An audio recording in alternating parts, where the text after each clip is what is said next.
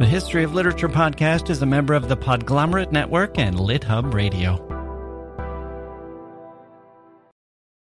This episode is brought to you by Paramount Plus. Get in, loser! Mean Girls is now streaming on Paramount Plus. Join Cady Heron as she meets the plastics and Tina Fey's new twist on the modern classic. Get ready for more of the rumors, backstabbing, and jokes you loved from the original movie with some fetch surprises. Rated PG 13. Wear pink and head to ParamountPlus.com to try it free. We are bringing you an eyewitness account of what's happening on the Wilmuth Farm, Grover's Mill, New Jersey.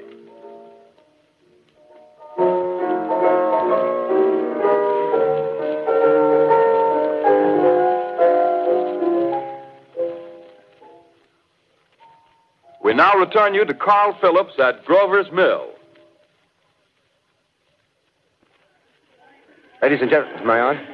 Ladies and gentlemen, ladies and gentlemen, here I am, back of a stone wall that adjoins Mr. Wilmer's garden. From here, I get a sweep of the whole scene. I'll give you every detail as long as I can talk and as long as I can see. The more state police have arrived. They're drawing up a cordon in front of the pit. About 30 of them. No need to push the crowd back now. They're willing to keep their distance. The captain's conferring with someone. Can't quite see who. Oh, yes, I believe it's Professor Pearson. Yes, it is. Now, now they've parted, and the professor moves around one side, studying the object, while the captain and two policemen advance with something in their hands. I can see it now. It's a white handkerchief tied to a pole. Flag of truce. If those creatures know what that means, what anything means. Wait a minute, something's happening. Humped shape is rising out of the pit. I can make out a small beam of light against a mirror. What's that? There's a jet of flame springing from the mirror, and it leaps right at the advancing men. It strikes them head on. Lord, they're turning into flames. Now the whole field's caught up by the woods, the bars, the, the gas tanks, tanks for the automobiles, spreading everywhere. It's coming this way now, about 20 yards to my right.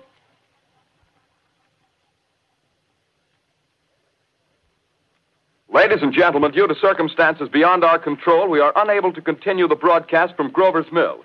Evidently, there's some difficulty with our field transmission. However, we will return to that point at the earliest opportunity. In the meantime, we have a late bulletin from San Diego, California. Professor Indelkoffer, speaking at a dinner of the California Astronomical Society, expressed the opinion that the explosions on Mars are undoubtedly nothing more than severe volcanic disturbances on the surface of the planet. We continue now with our piano interlude. Mm, listeners, it's me, Jacke. That was a hoax. Do not head for your cars. Do not flee your cities in panic. It's just a joke. It is, of course, the famous Orson Welles production of The War of the Worlds, which, as legend has it, terrified a bunch of people who believed it was real.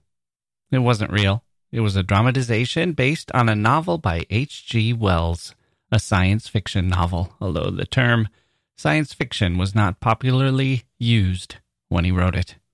This is our second episode on literary genres this month. Our first was romance novels, and as we saw with romance novels, a definition of a genre can be a little hard to pin down. If you go too vague, you include just about anything. Too narrow, and you leave too many things out. We know it when we see it. It's often the definition we use, but we need to be a little more precise than that, don't we? So here's what we're going to do today. We'll talk about the pioneers of science fiction, the prehistory, as it were. We'll go through a Mount Rushmore of science fiction, my candidates for the four heads that should be carved into our mountaintop. We'll talk about the golden age of science fiction. We'll run through some international examples. We'll touch on the major themes that science fiction returns to again and again. We'll examine the popularity of the genre in books and television and films, and we'll see what we can make of all of this. For fans of the genre or casual onlookers, we'll see if there's a secret. Underneath all that science, I think there is. That's all coming up today on the history of literature.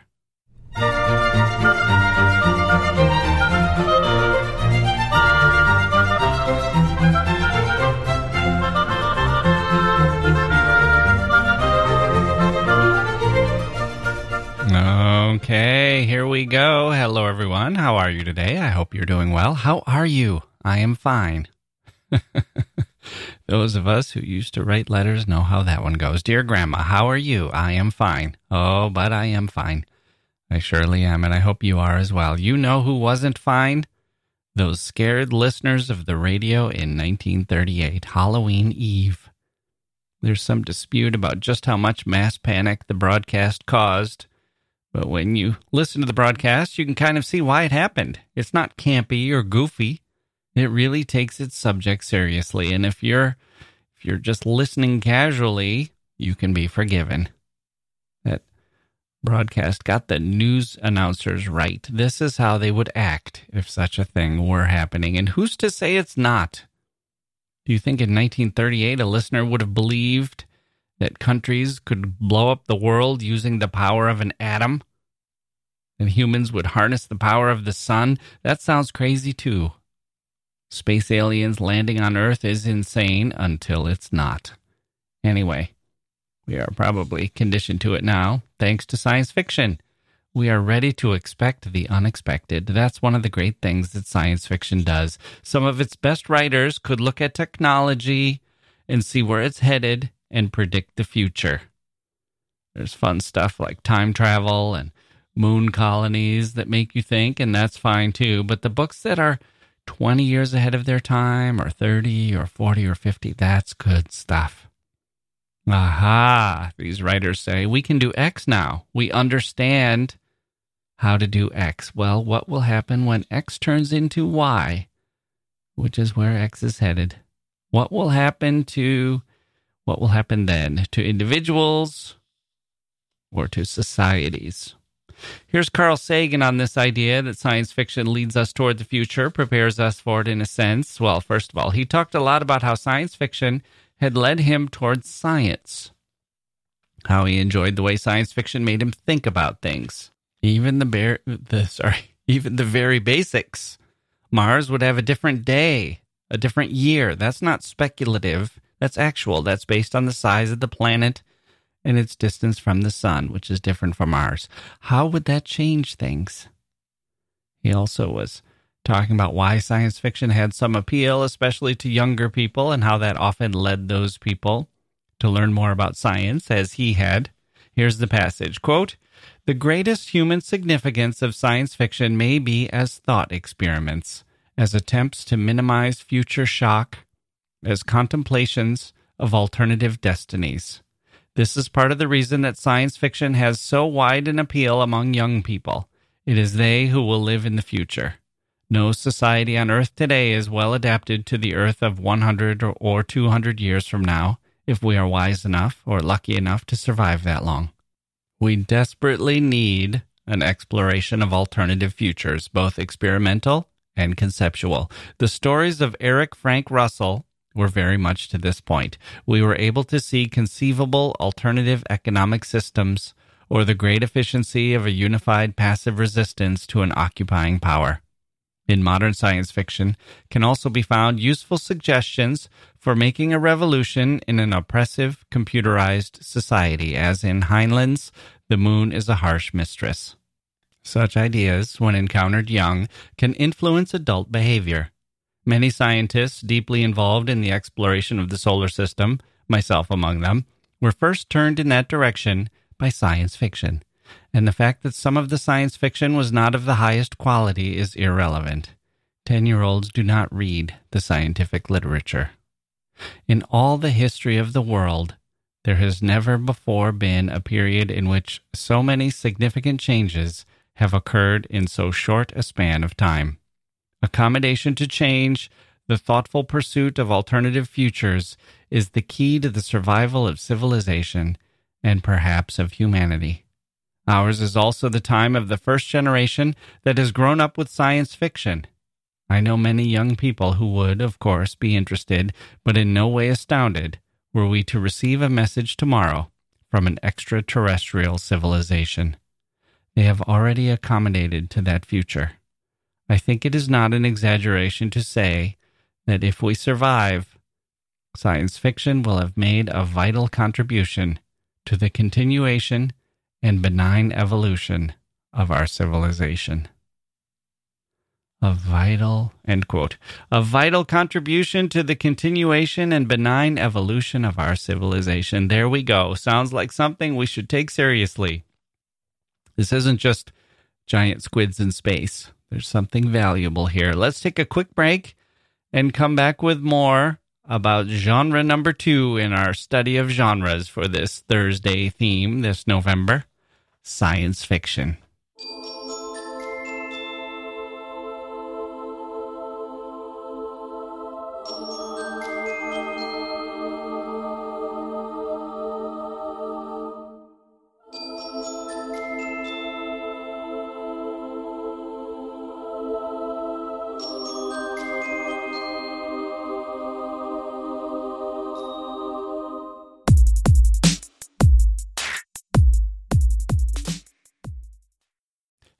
everyone. This is Jacke here to tell you about a way to eat better and easier. That's right, Factor, and their delicious, ready to eat meals.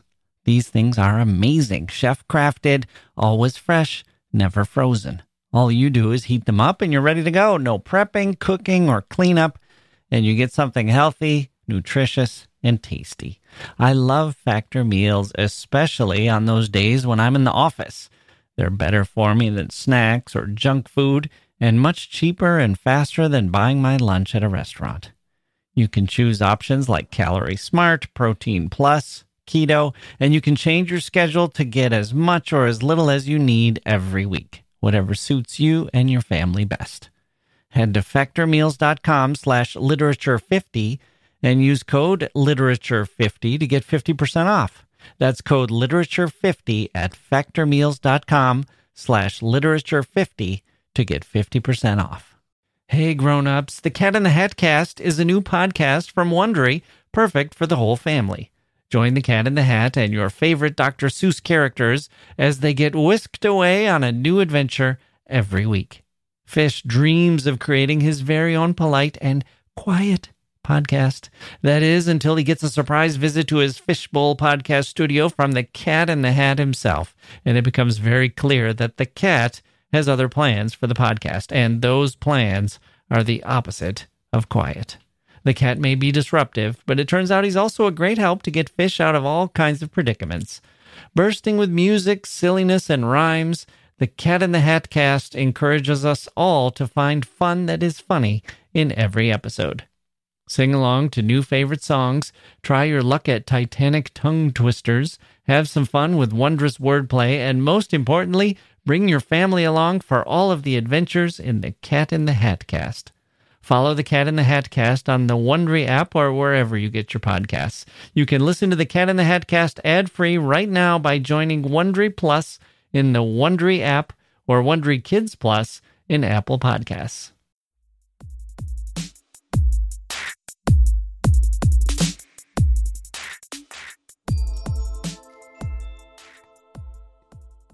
Okay, so I've got about seven or seven things, seven or eight things I promised you up front. Let's dive in. The pioneers of science fiction, proto science fiction, prehistory, but I suppose we should get a definition out of the way.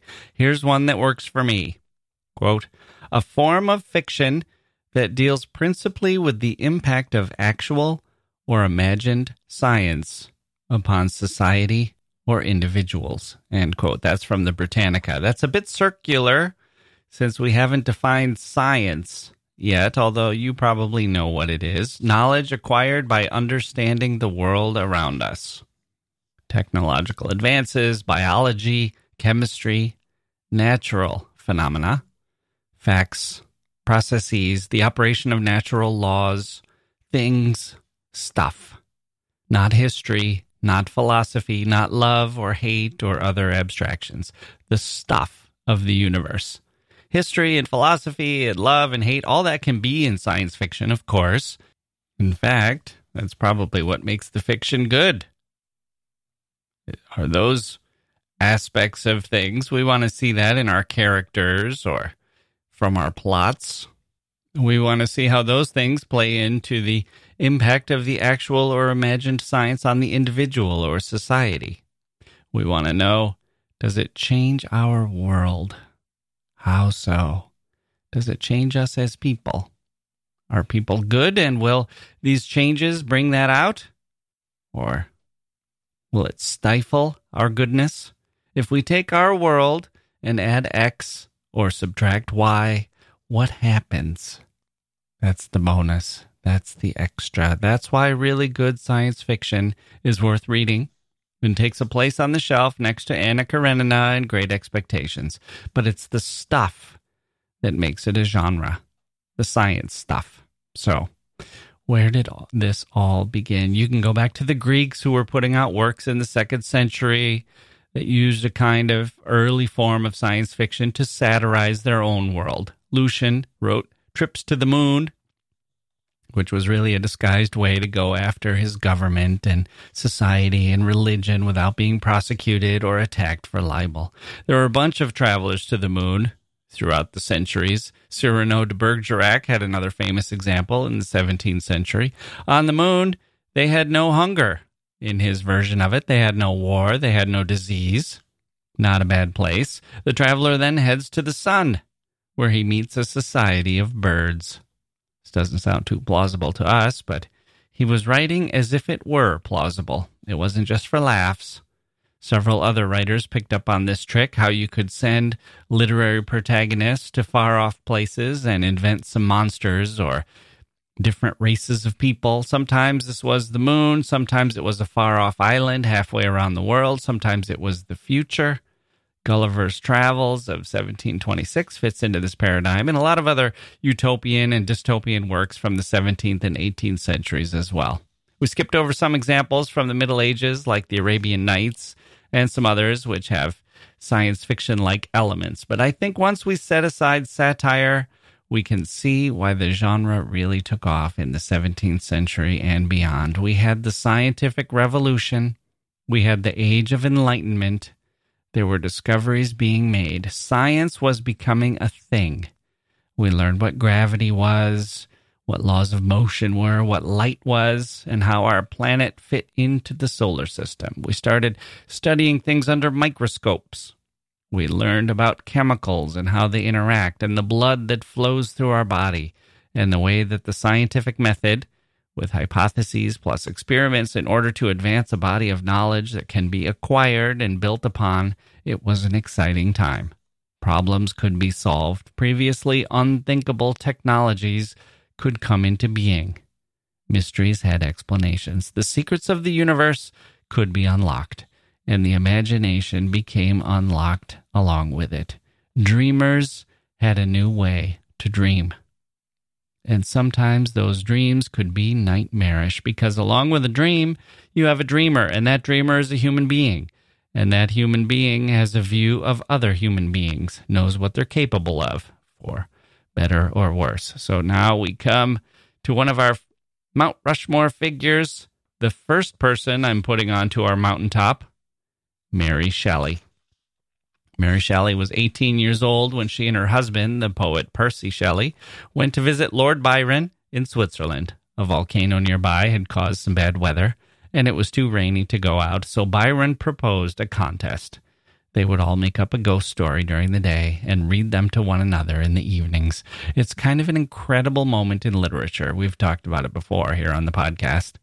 Because one of the authors John Polidori, Byron's doctor, wrote. I'm sorry, did I say authors? One of the one of the visitors. I guess he was one of the authors of the ghost stories. John Polidori, Byron's doctor, wrote a story called The Vampire that later inspired Bram Stoker's Dracula.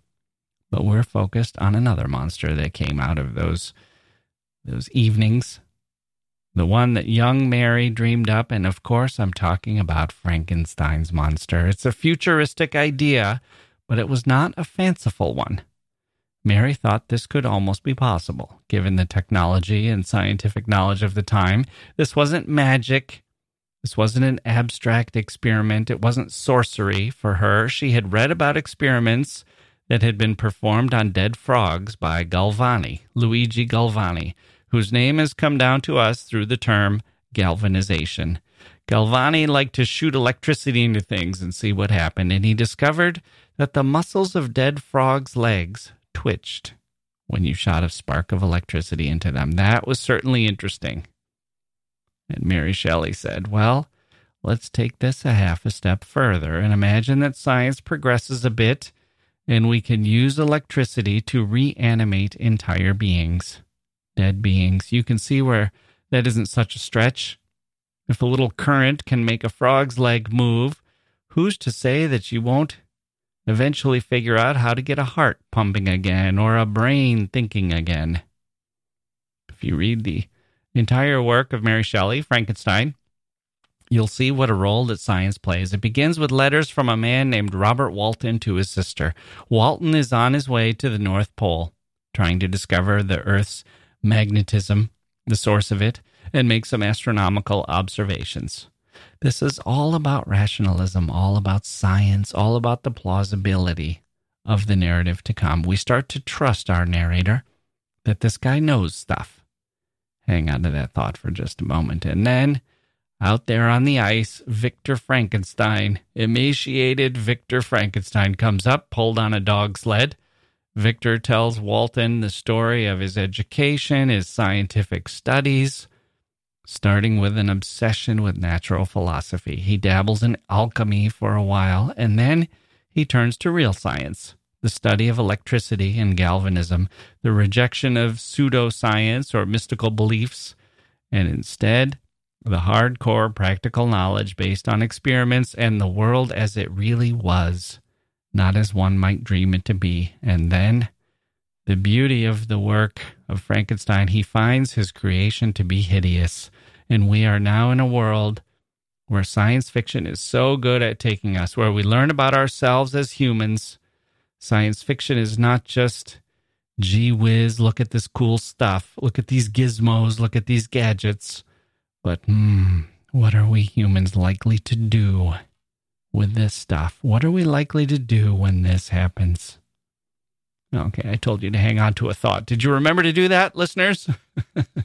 I'm imagining you drifting away, thinking about volcanoes and monsters and ghost stories and trips to the moon and twitching frogs' legs. So I'll remind you. I ask you to remember to the idea of trusting our narrator, trusting that the person knows things, basing our narrative in a kind of plausible reality. This is the main distinction between science fiction and fantasy or other forms of speculative fiction. We can take quite fanciful things, root them in the actual or the plausible, the concrete, the current scientific knowledge, and take you on the journey that way. And that will bring us to the next two heads on our Mount Rushmore.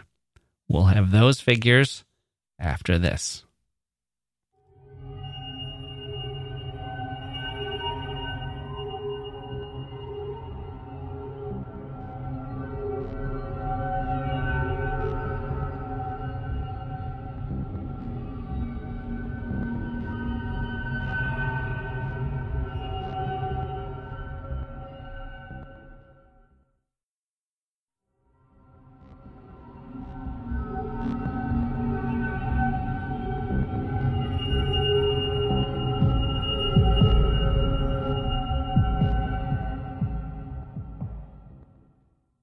Okay, so we are now in the age of scientific achievement, industrial progress. The Enlightenment is no longer new, but in full flower. It has taken over a way of thinking. Frankenstein was published in 1818, opening the door, but Frankenstein is a book for grown ups. It's not an easy read necessarily. It's not a pot boiler. It's not written for the masses.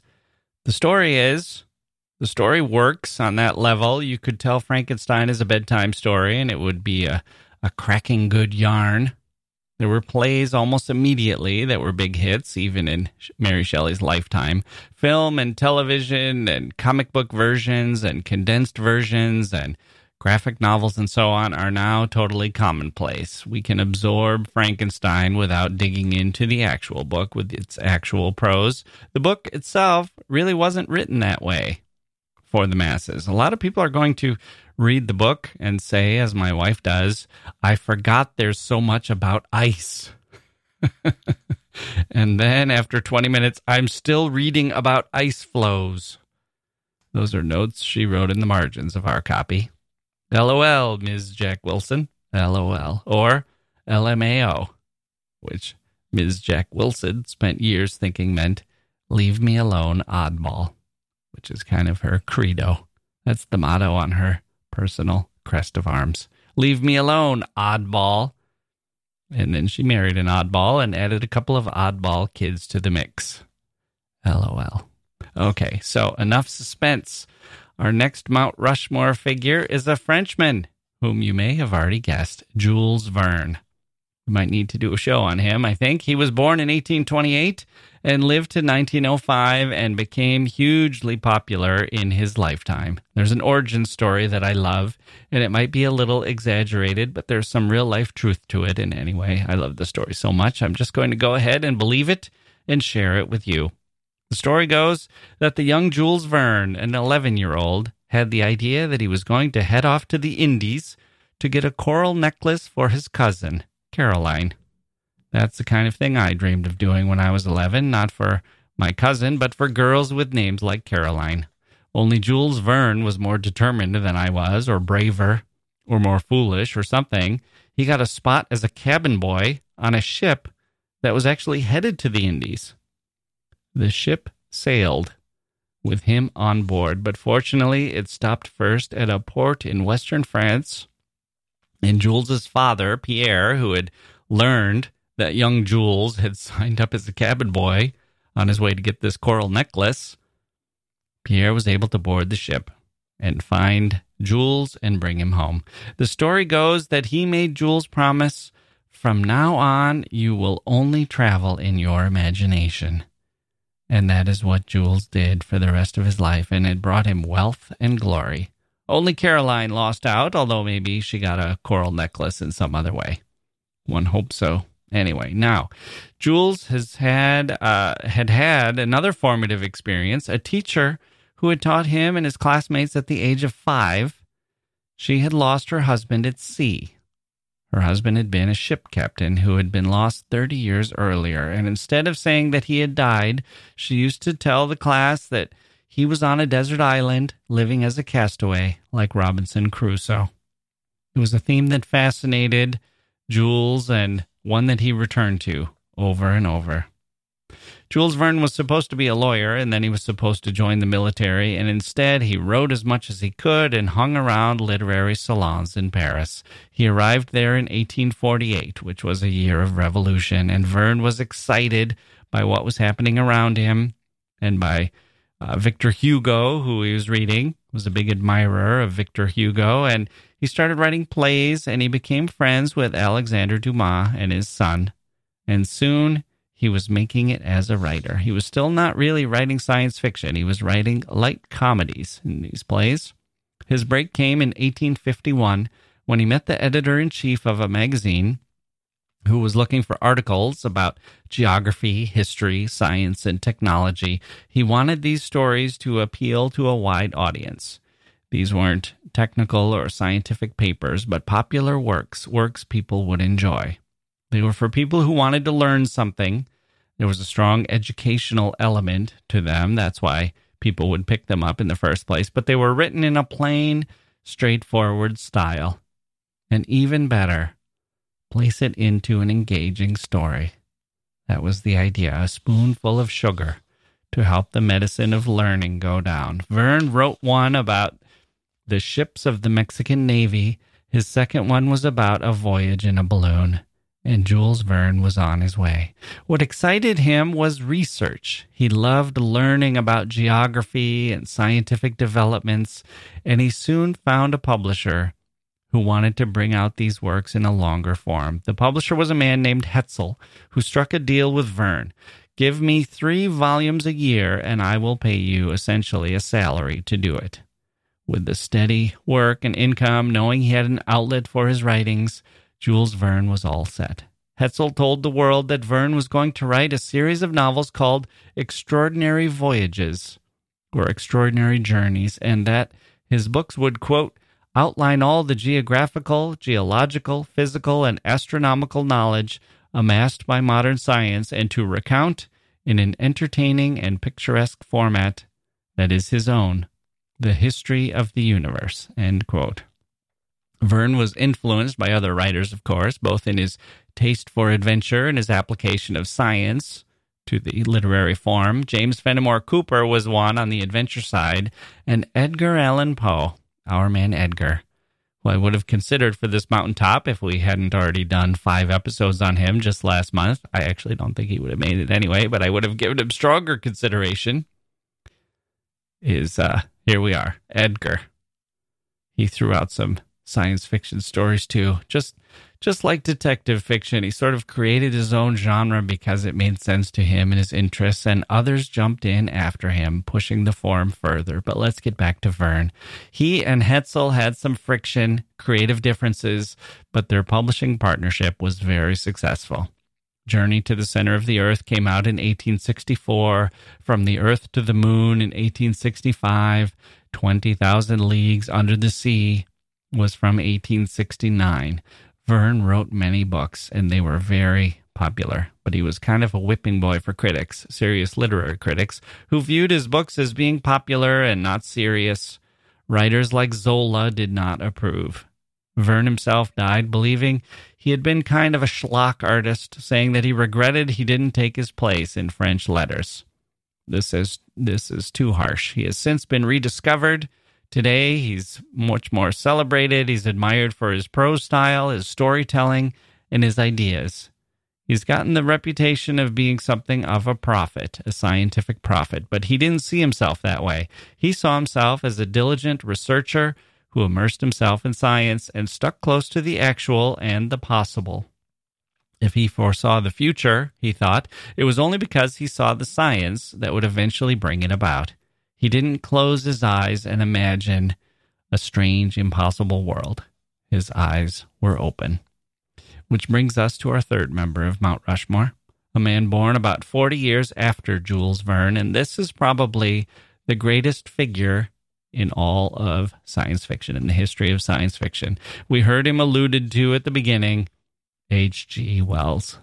He wasn't just a science fiction writer, he wrote dozens of novels some of them straight literary works, and he wrote history books and social commentary and essays and short stories and biographies and everything else. He's another guy who will get his own show. I promise. But for now, we'll just talk about his works as a science fiction writer. The critic and essayist Brian Aldiss calls Wells the Shakespeare of science fiction. Wells's trick was to use plausible, actual, realistic details and then make one logical leap. You don't ask readers to keep suspending their disbelief over and over and over. You don't change the rules again and again and again. That might be a work of fantasy fiction. Science fiction, you ground everything in the actual. You have sane, rational people who are dealing with the real world, and then you make one jump. This is called Wells's Law, and it led Joseph Conrad to call Wells a realist of the fantastic and Wells hit on some of the great themes of science fiction. Four for four in four miraculous years. Just imagine this. Listen to this. The Time Machine in 1895, The Island of Dr. Moreau in 1896, The Invisible Man in 1897, and The War of the Worlds in 1898. Time travel, biological engineering, invisibility, an alien invasion in four years. He also foresaw aircraft, tanks, space travel, nuclear weapons, and satellite television. But just look at those four themes again time travel, biological engineering, invisibility, or maybe we could say transforming one's physical self, and alien invasion, which might also be kind of like traveling to outer space. That really covers the field and he layered all of it with his political views. He was a pacifist and a progressive thinker, at times a socialist. His works are layered with utopian and dystopian elements. He wants to study humans. He wants to make you think about humans, both as individuals and in societies. And he had this kind of marvelous prose style that could make everything seem real and everything seem fascinating. Let's hear a little bit of this. Here's how the time machine begins not five chapters on the ice floes, clearing our throat to get to our story. These are for readers looking for a good read, an adventure, an experiment, an escape, but one that will make them think too. Just listen to the first chapter of The Time Machine. or the introduction, I guess, hear how easily Wells takes you into the world of the hitherto impossible. He starts by calling his narrator the time traveler, which is a shock. What? Who? How does this person deserve that name? Which is then followed by an explanation of this man who isn't crazy, He's not some cackling mad scientist, but someone who is smarter than most. Just as people are stuck thinking they can't fly into the air, although science is beginning to show them that they can, they are stuck thinking they can't move backwards and forwards in time. That's the explanation or the preface that this time traveler sets forth for us here in this introduction. But let's stop explaining and talking. Let's just listen. It is a thing of beauty. Introduction The time traveler, for so it will be convenient to speak of him, was expounding a recondite matter to us.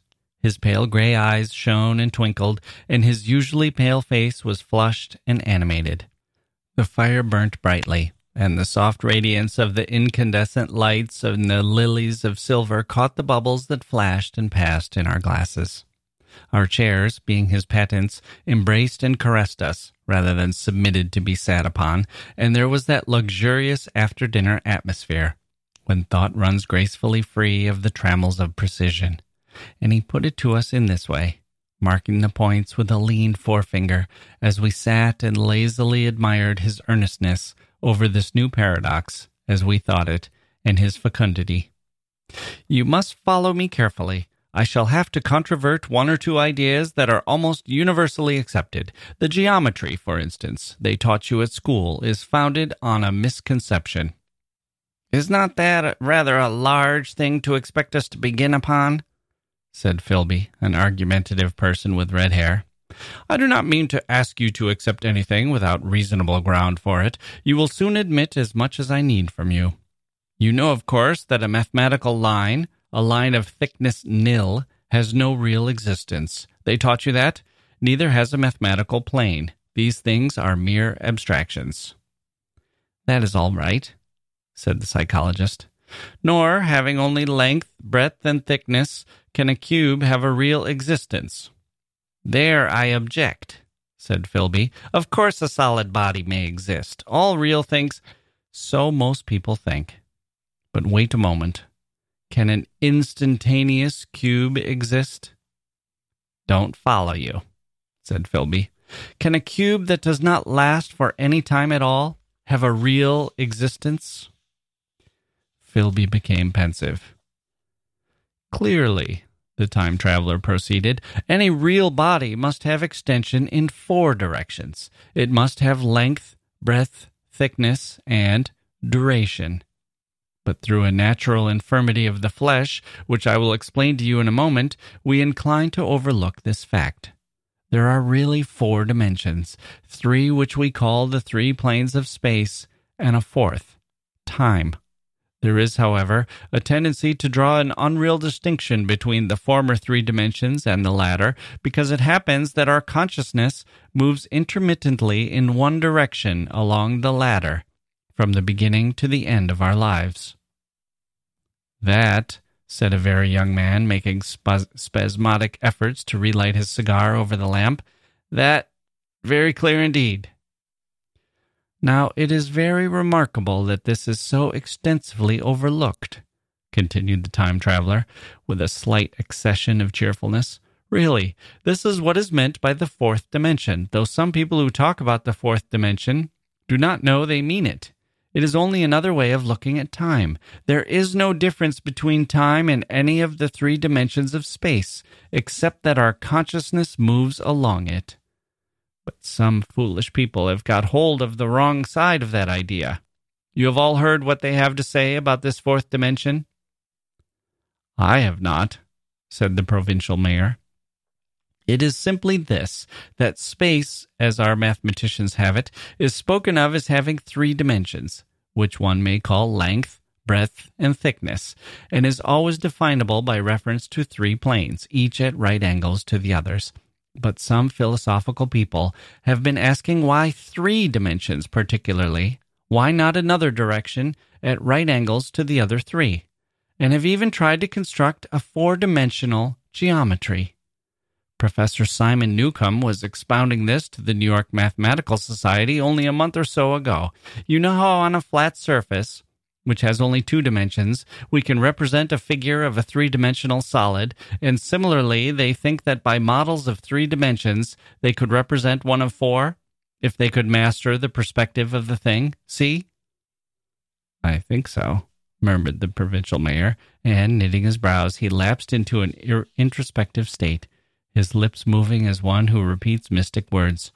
Yes, I think I see it now, he said after some time, brightening in a quite transitory manner. Well, I do not mind telling you I have been at work upon this geometry of four dimensions for some time. Some of my results are curious. For instance, here is a portrait of a man at eight years old, another at fifteen, another at seventeen, another at twenty three, and so on. All these are evidently sections, as it were, three dimensional representations of his four dimensioned being, which is a fixed and unalterable thing. Scientific people, proceeded the time traveler after the pause required for the proper assimilation of this, know very well that time is only a kind of space. Here is a popular scientific diagram, a weather record. This line I trace with my finger shows the movement of the barometer. Yesterday it was so high, yesterday night it fell. Then this morning it rose again, and so gently upward to here. Surely the mercury did not trace this line in any of the dimensions of space generally recognized, but certainly it traced such a line, and that line, therefore, we must conclude, was along the time dimension. But, said the medical man, staring hard at a coal in the fire, if time is really only a fourth dimension of space, why is it and why has it always been regarded as something different? And why cannot we move in time as we move about in the other dimensions of space? The time traveler smiled. Are you so sure we can move freely in space? Right and left we can go, backward and forward, freely enough, and men have always have done so. I admit we move freely in two dimensions, but how about up and down? Gravitation limits us there. Not exactly said the medical man. There are balloons.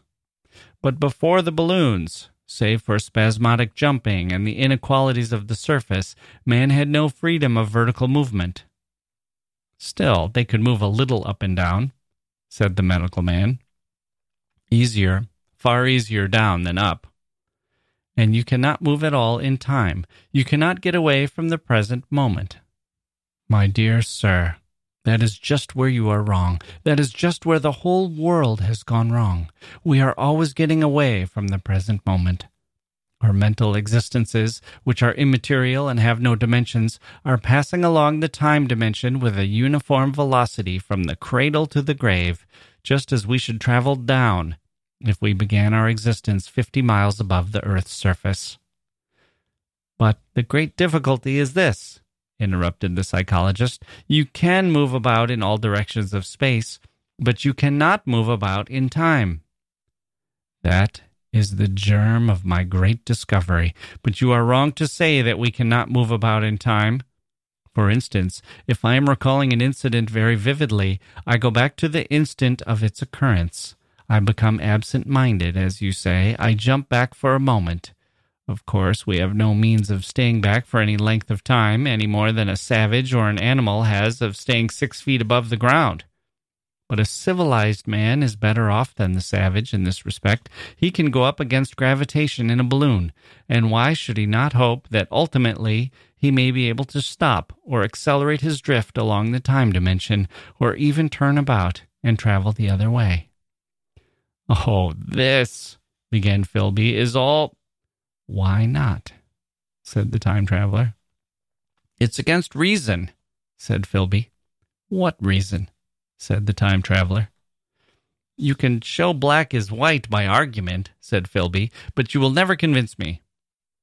Possibly not, said the time traveler. But now you begin to see the object of my investigations into the geometry of four dimensions.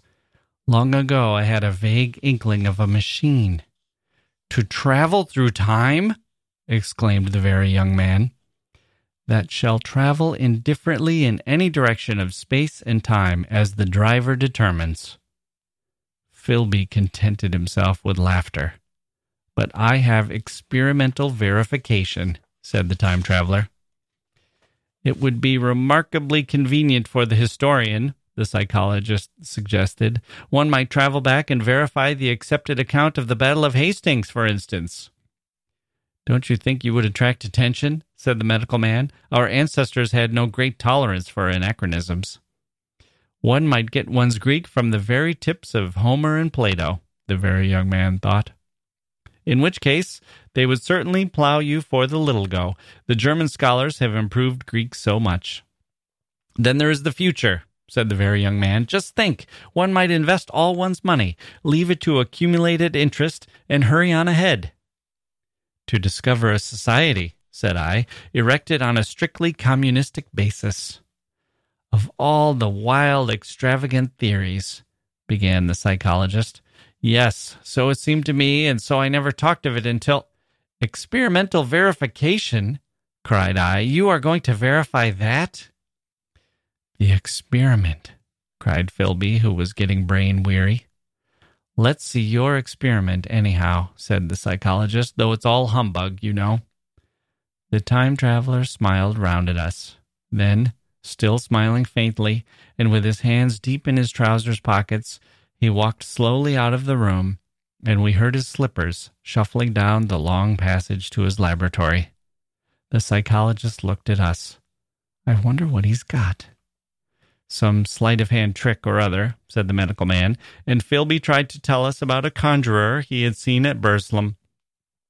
But before he had finished his preface, the time traveler came back, and Philby's anecdote collapsed.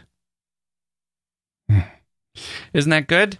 It's Arthur Conan Doylean in its readability. Okay. H.G. Wells nailing all the major themes or coming close. Utopias and dystopias, alternative societies, alien encounters, transformation of the human, bioengineering, time travel. Some other themes you'll find today would include space travel, of course, outer space, sex and gender issues, parallel universes, robots are big, and the technology might be moved forward a bit as we've learned more about DNA and the atom and dark matter and other things. So we not only have planes now, we have rockets.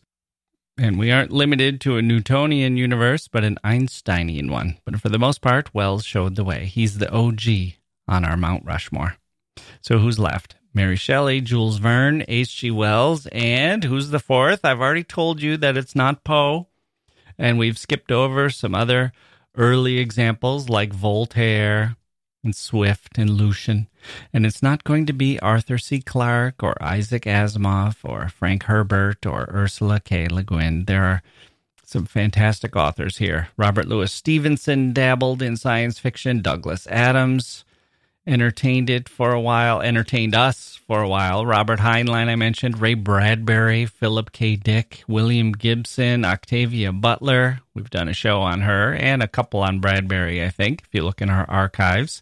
Harlan Ellison, Butler's friend and mentor, who I also want to do a show about. He had a fascinating life. Aldous Huxley got a long, hard look. Kurt Vonnegut, I was practically measuring the dimensions of his head for our sculpture on this mountain. Margaret Atwood is in the conversation. You may have other favorites as well. There are a lot. This is a great genre with many leading lights. So, oh, Edgar Rice Burroughs, mention him. He deserves mention too. Uh, but it's not him either. So it might surprise you that my fourth and final Rushmorean is not a writer at all. Let me give you a hint. Remember how we said that the Mystery Writers of America called their prize the Edgar? Well, the awards at the World Science Fiction Convention are called the Hugo. Hugo Gernsback. Hugo Gernsback was born in 1840, uh, 1884 in Luxembourg and he came to America in 1904. He was an electronics whiz. He started a radio station and broadcast some of the very first television broadcasts in 1928. Before that, he started a magazine called Modern Electrics in 1908. He was just 24 at the time, newly arrived in America, but he was smart as hell and couldn't really be stopped. For the next couple of decades, he started a bunch of other magazines appealing to amateur radio enthusiasts and other electrical and electronic hobbyists. And then, catching hold of the zeitgeist, he came out with a magazine that was aimed at lovers of those ideas, but who were looking for good stories too. Amazing Stories, one might say, and that was the name of the magazine. The first issue of Amazing Stories had a one page editorial and six stories by Poe, Verne, Wells, and three contemporary writers. He liked to call these scientific fiction, but it was the other name he coined science fiction that caught on more broadly. His formula was 75% literature and 25% science, and the audience loved them. Fans organized, and Gernsback was their leader. He went through some bankruptcies and he started up some more new science fiction magazines. He kept losing his magazine and then starting up new ones. He ended up with one called Wonder Stories. He sold that magazine too. Then he started up another one. He has a he had a tumultuous career as a publisher and a lousy reputation in the industry. Writers couldn't stand him. They thought he ripped them off. They thought he was a crook. He was a little sleazy. He didn't pay writers well and he stole their rights. He himself tried writing stories and the results were not good. But his magazine, that first magazine especially, Amazing Stories, was transformative. There's no denying that the stories in the magazine are what launched the genre as we know it today. These magazine stories led to the golden age of science fiction. They were there for a whole generation of young people to discover. That's sort of the joke about the golden age of science fiction. They say, What's the golden age of science fiction? Answer 14. Get it? We call the 30s and 40s and 50s the golden age as magazines thrilled readers with stories about space travel and time travel and nuclear power and everything else. And this was the era of World War II and the Cold War. And we had Sputnik and all of that to kind of fill the need of science, fill the gap that that uh, our confusion and fear about the world was putting into place thanks to our existential threat while science was there to fill that gap. And science stories were there too. But 14 is the golden age. That's what people say when they tell this joke.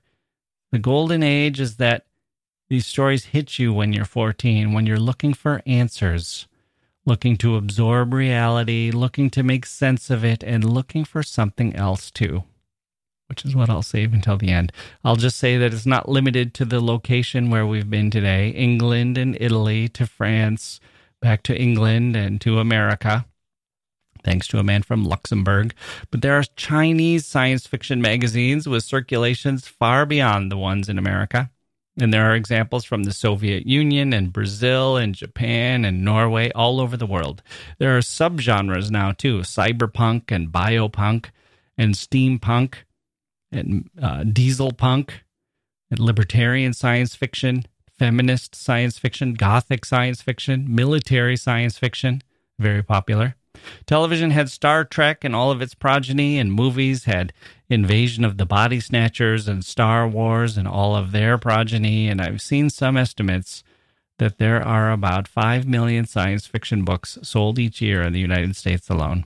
Not as high as romance, the queen of genre, which is out there with 20 million, but enough to keep readers rolling along and writers cranking them out. I'm sure this changes as certain books hit the mainstream, whether it's The Martian or Wool or some other big splash science fiction book. And I'm not sure how ebooks have changed this publishing world, although I suspect that plenty of science fiction ebooks are being sold. Okay, what exactly are we getting from these books? We get to take in the science. It appeals to that side of us that likes learning things about our world, but that's not a complete explanation. We can get learning in straightforward ways from other sources too. It's a straw man argument to say we don't all read or understand scientific papers or technical journals. There's such a thing as journalism that can explain things to us as readers, even younger people. We can learn science without science fiction. And although I love what I call the plus, whether that's characters or social commentary or revealing something about us as humans, what takes a genre book into the realm of high art it's how good the plus is. I think there's something else we can point to as well. I think science fiction is popular and enduring and has its appeal to the 14 year old as well as the 40 year old is because it imparts something else to us.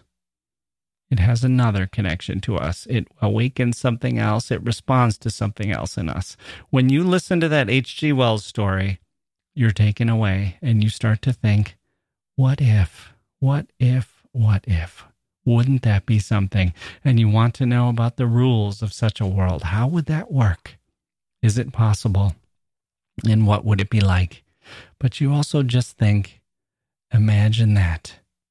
Imagine who we are, where we're living. Imagine what's around us. And this isn't a total escape, but it's one that encourages you to look more closely, not just at the, the possible, conceivable world, but at the actual world, the world around us. We do fly in the sky. We do it all the time, millions of people a day before the quarantine.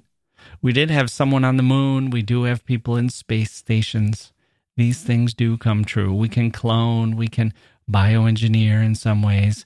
But when you start to think about the amazing things that could happen, you can't help reflecting on the amazing things that already do happen. We have quantum entanglement, Einstein's spooky action at a distance. But we don't even need to get into the most mysterious or the most unknowable phenomenon. We can stay right at home. The atom is an amazing phenomenon. It's stunning. It's breathtaking and beautiful. So are the elements. So is the earth, and so is the sun. It's not just a warm yellow thing in the sky, which is magical enough, but a dynamic natural phenomenon. 99.86% of the mass in our solar system, as big as a million Earths, a constant nuclear holocaust with 620 million tons of hydrogen being fused into helium every second. The energy that pumps out gives life to all of us. Don't worry, we have 5 billion years left of hydrogen to burn through and 130 million years worth of helium after that. The sun shoots out neutrinos that bombard the earth and pass through our bodies. 100 trillion neutrinos through my body and yours every second. I don't feel them, except when I think about them, I feel like I do. It's the same feeling I get when I look up at the sky, or imagine infinity, or hear about a fantastic voyage to a far off place. It's a feeling of awe, and it's the feeling I get when science fiction is working at its best. That's the secret. It's not just technology, it's not just the natural world, it's not just science. It's wonder.